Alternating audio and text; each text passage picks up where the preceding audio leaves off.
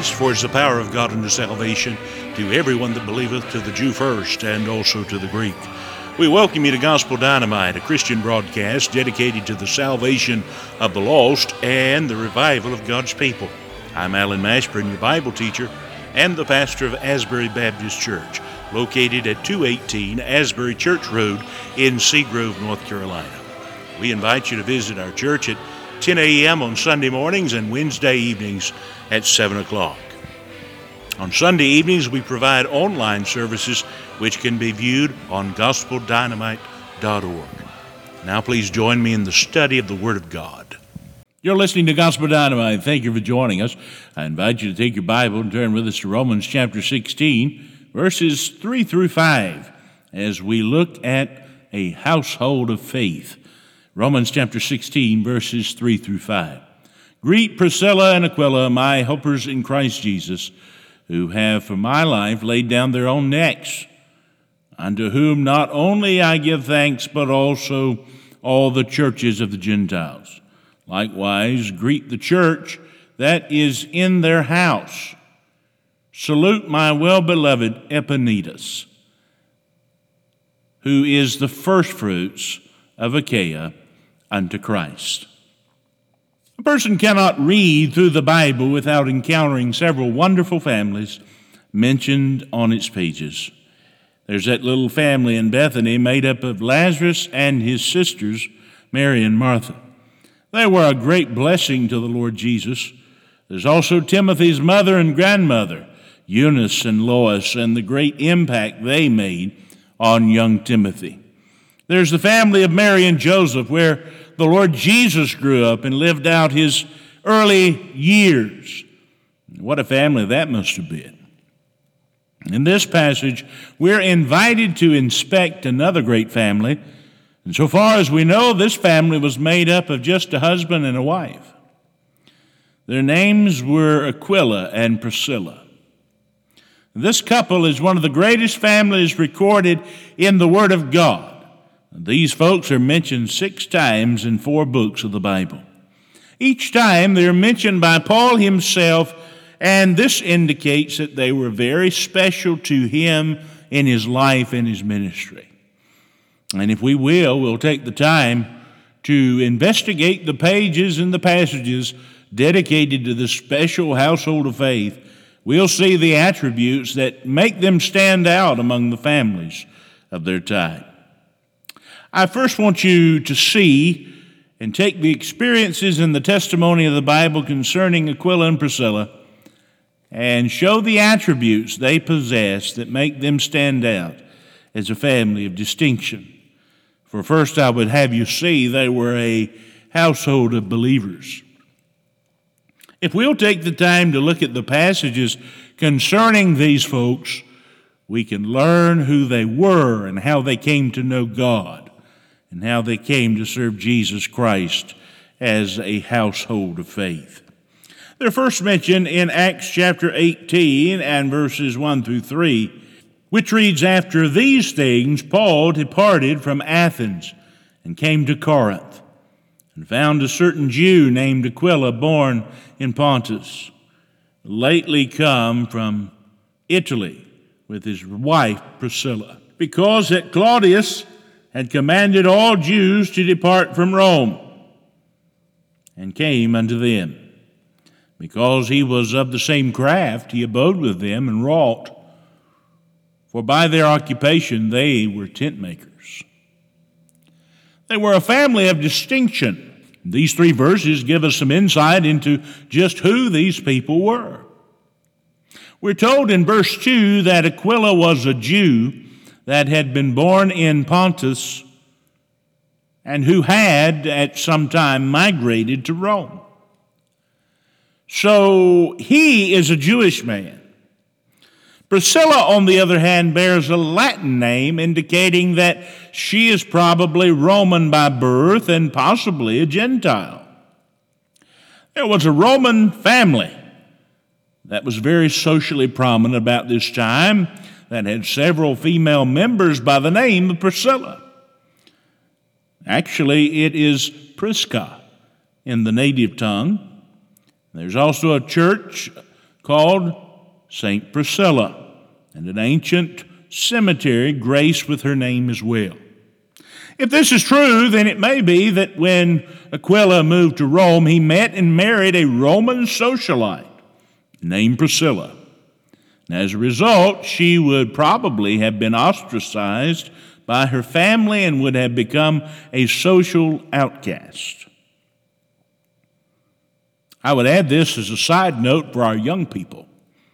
Young people need to be very careful about their choice of marriage and their choice of marriage partners. When you marry someone, you marry their families as well. Therefore, observe their backgrounds very carefully. Also, be careful if you are a believer and not to marry someone who is not a believer. And to do anything else is to violate the clear command of our Lord in 2 Corinthians chapter 6 and verse 14.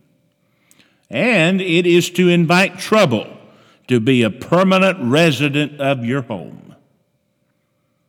But this family was not only a family of distinction, it was a family of dif- difficulties because the Bible says in verse 2 Claudius, the Roman emperor, was seeking to reinstitute and recreate new interest in the old Roman religions, and as a result, he hated all religions that were not Roman in origin. And he's remembered especially for his hatred of the Jews. And he issued a command that all Jews were to be expelled from Rome. And this edict forced Aquila and Priscilla to leave the city and find a new place to live. Now, certainly, this move placed great hardships on their family. But Aquila and Priscilla were not alone. Every family I know anything about is a family that problems exist of some variety. Think about it. The average American family deals with problems related to economics, materialism, pagan influence, etc. If there are children in the home, the problems are not only compounded daily, but they're compounded by the pressures that they face in school from society and from their peers. One of the greatest problems facing the families of our world is spiritual. Oh, we like to call them everything except what they truly are. We call them cultural issues, differences. We call them political issues. We call it racism. But in reality, the greatest problems facing America and the greatest problems facing the church and the greatest problems facing the home are all spiritual problems. While families are not Christians and do not allow Jesus Christ into their homes, they are headed for trouble and I don't see how they can make it through the average day without him. We need someone who can bond us together as a family, who can help us weather the terrible storms that blow against the family from every angle. No family is without trouble. No family is without problems. But no family should ever be without Jesus Christ. Some of you are alone in your home. You're the sole voice for righteousness. There are times when you get discouraged and must feel like quitting. But let me encourage you just a little. You will never know what an influence of your life is having on those around you. So keep on living for Christ. Keep on living for Jesus Christ.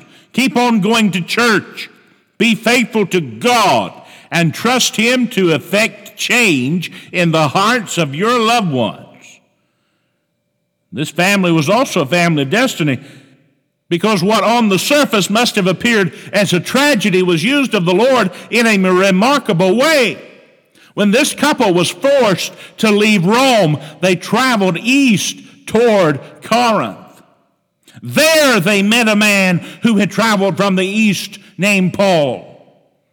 And maybe Aquila and Paul met in the synagogue, but wherever their paths must have crossed, it was not a coincidence. When Paul discovered that this couple were of the same profession as himself, he formed a partnership with them. He moved into their home and they worked together to provide for their needs. And as they worked, There's little doubt that Paul shared the story of a Jew named Jesus Christ who died for their sins and the sins of the world. And as he shared with them, they were converted and they came to know Jesus Christ as their personal Savior. And what had started out as a tragedy in their lives turned to be the greatest blessing that they had ever experienced. Because that is the providence of God. May we never forget as we fight the battles of life that God is working all things out according to His good pleasure, according to His will. What looked so bad at the beginning may well turn out to be a blessing in the end.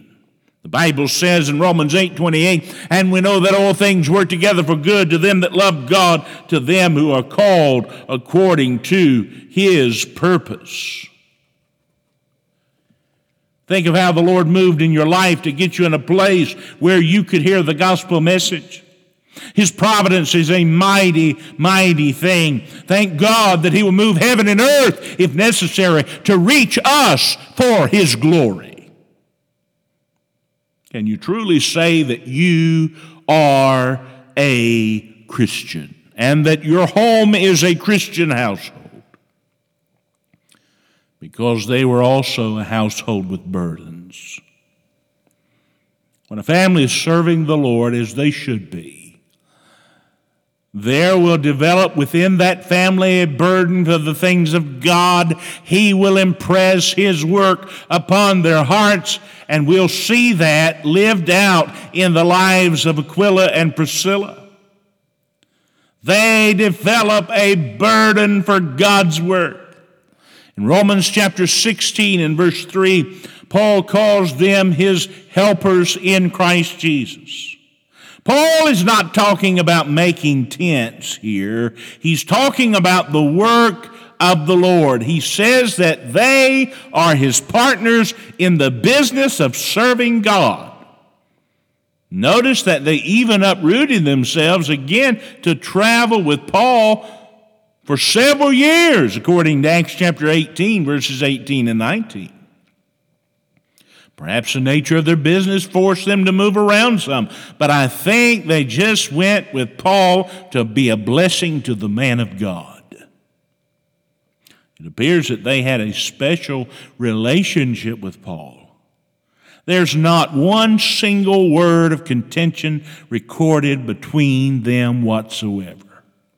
Remember, Paul was no stranger to trouble. He didn't go seeking it, but he had no problem confronting it.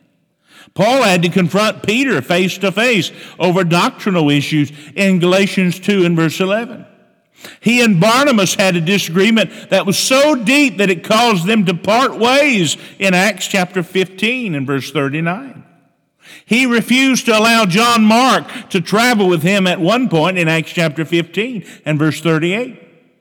He rebuked Euodias and Syntyche about their disagreements in Philippians chapter 4 and verse 2. He even records the fact that a man named Demas had forsaken him in 2 Timothy 4 and verse 10. Now, we don't know the reasons behind all of these situations, but it's safe to say that some of Paul's relationships were rocky. Yet, even though Paul lived with this couple, he worked with them, he worshiped with them, there's not the slightest hint of a problem between them. I'm going to tell you, when you have people like Aquila and Priscilla in the ministry, it is a blessing. Thank God for these people. And thank God for people like them who will not add to the burden of the man of God, but who will help him as he labors for the Lord. It's also worthy to note that this couple faithfully served the Lord wherever they were. Now, there's some people who are active in a church and then they have to move to another place. And when they get there, they just want to sit in the pews and do nothing. What a shame. What a waste. There's never a time to sit down on Him and quit. We're going to build a church for the glory of God. It's going to have to take strong families. There'll have to be some who will get behind the work and help it go forward. And as this couple ministered in Ephesus, they encountered a man by the name of Apollos. The story of that encounter is found in Acts chapter 18, verses 24 through 28. He was a great speaker with a great ability, and he also knew the Old Testament scriptures very well, and he was able to open them a declarative message. He was bold, even entering into the synagogues to preach to the Jews, but he was a man with an incomplete message. His message stopped with John the Baptist. He was still preaching about the Messiah who was to come, not realizing that he had already come. Apparently, Apollos knew nothing of the death and the resurrection and ascension of the Lord Jesus. He didn't even know about the baptism of the Holy Spirit. And as God would have it, his path crossed that of Aquila and Priscilla. And when they heard him speak, they realized that he had never heard the whole truth. They invited him home for dinner. And they explained the Word of God to him more perfectly, that is, more thoroughly, more completely. And I believe Apollos received the message and was converted. And as he went on his way, he was mightily used of the Lord because one family had a burden for the Word of God. In fact, he got so good that a bigger church called him. Now, what's the point of all this? Well, there are a couple of lessons here this couple can teach us about a willingness to share what we have learned with others.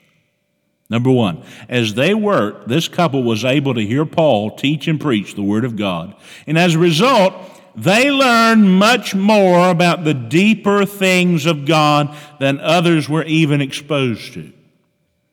But they did not keep these things to themselves. They used what they had learned to disciple others in the things of God.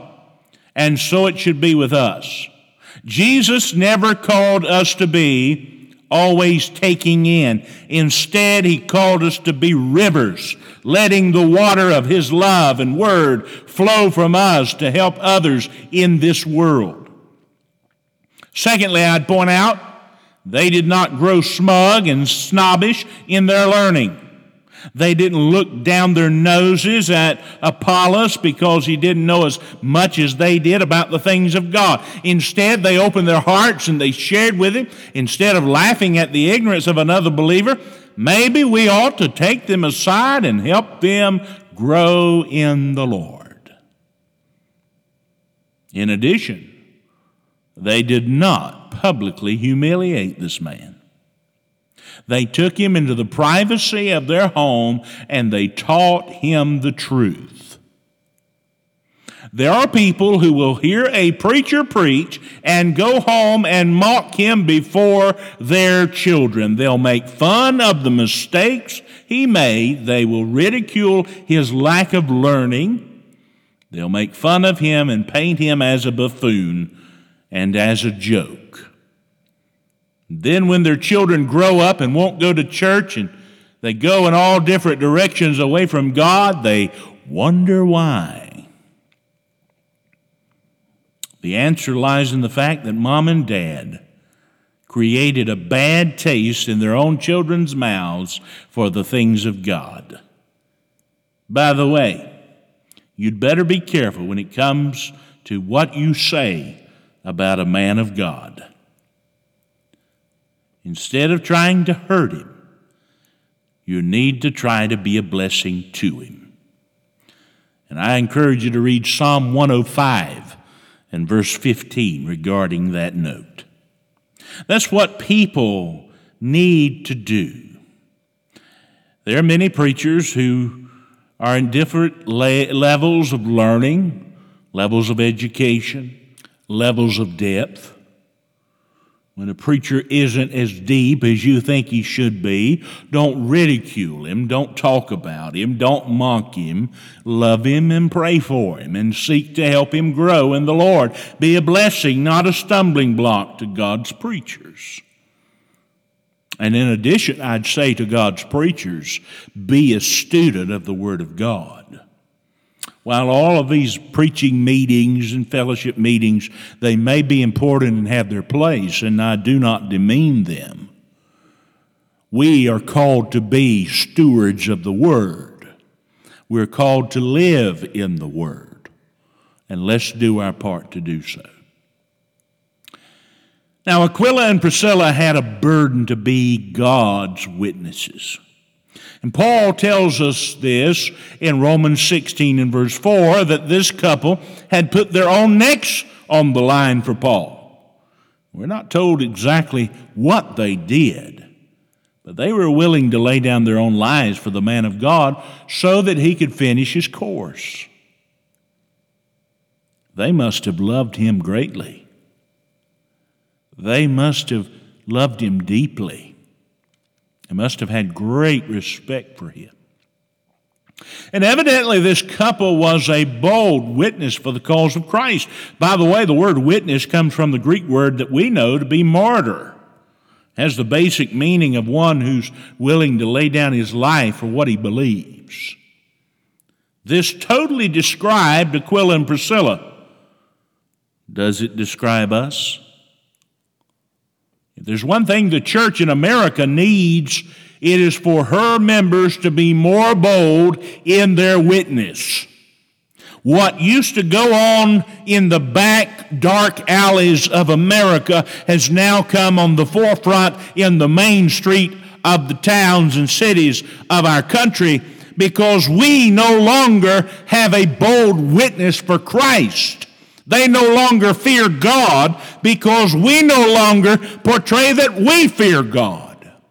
They no longer have respect for the church because we have lost our respect for God and His assembly. Thus, we've lost our power. We've lost our influence. Oh, it didn't happen overnight. It's been happening all along, and here we are. And I hope we'll all come to the place where we're willing to lay down our necks for the gospel if it becomes necessary. No wonder God used this family so mightily. By the way, He wants to do the same thing for you and our families today. But I'd also point out that they were a household of blessings. Romans chapter 16 and verse 5 speaks of the church that is in their house. This little phrase reveals a couple of blessings that were enjoyed by this great Christian family. What we know about this couple is that they were faithful witnesses of the gospel. And when they won some folks to the Lord, they formed them into a church and they even opened their home for believers to have a place of worship. They didn't need buildings, they didn't need heating and air conditioning, they didn't need padded pews and carpeting. These early believers had the Son of God, they had the Word of God, they had the Spirit of God and the children of God. And that was all they needed and all they wanted for worship. They knew a secret that we have forgotten. That is, worship is not about rituals, it's not about formality, it's not about buildings, and no, friend, it's not even about great crowds. Worship is about God's people gathering to worship God in the fellowship of His Son Jesus through the power of the Spirit and by the Word of God. And we've lost that in America. And may we remember that true worship is about us loving the Redeemer in an intimate way. Hey, we don't need all these trappings that we have around us today. Why do we need all this stuff? I'm thankful for it, but all we need for true worship is what we have already been given in the Lord Jesus. So whether we're on carpet or sawdust or padded pews or homemade benches, whether we light with fluorescent or kerosene or LED, what really matters is that Jesus Christ is the focus of our meetings and the sole object of our hearts. And God help us to return to the simplicity of true biblical simplistic worship.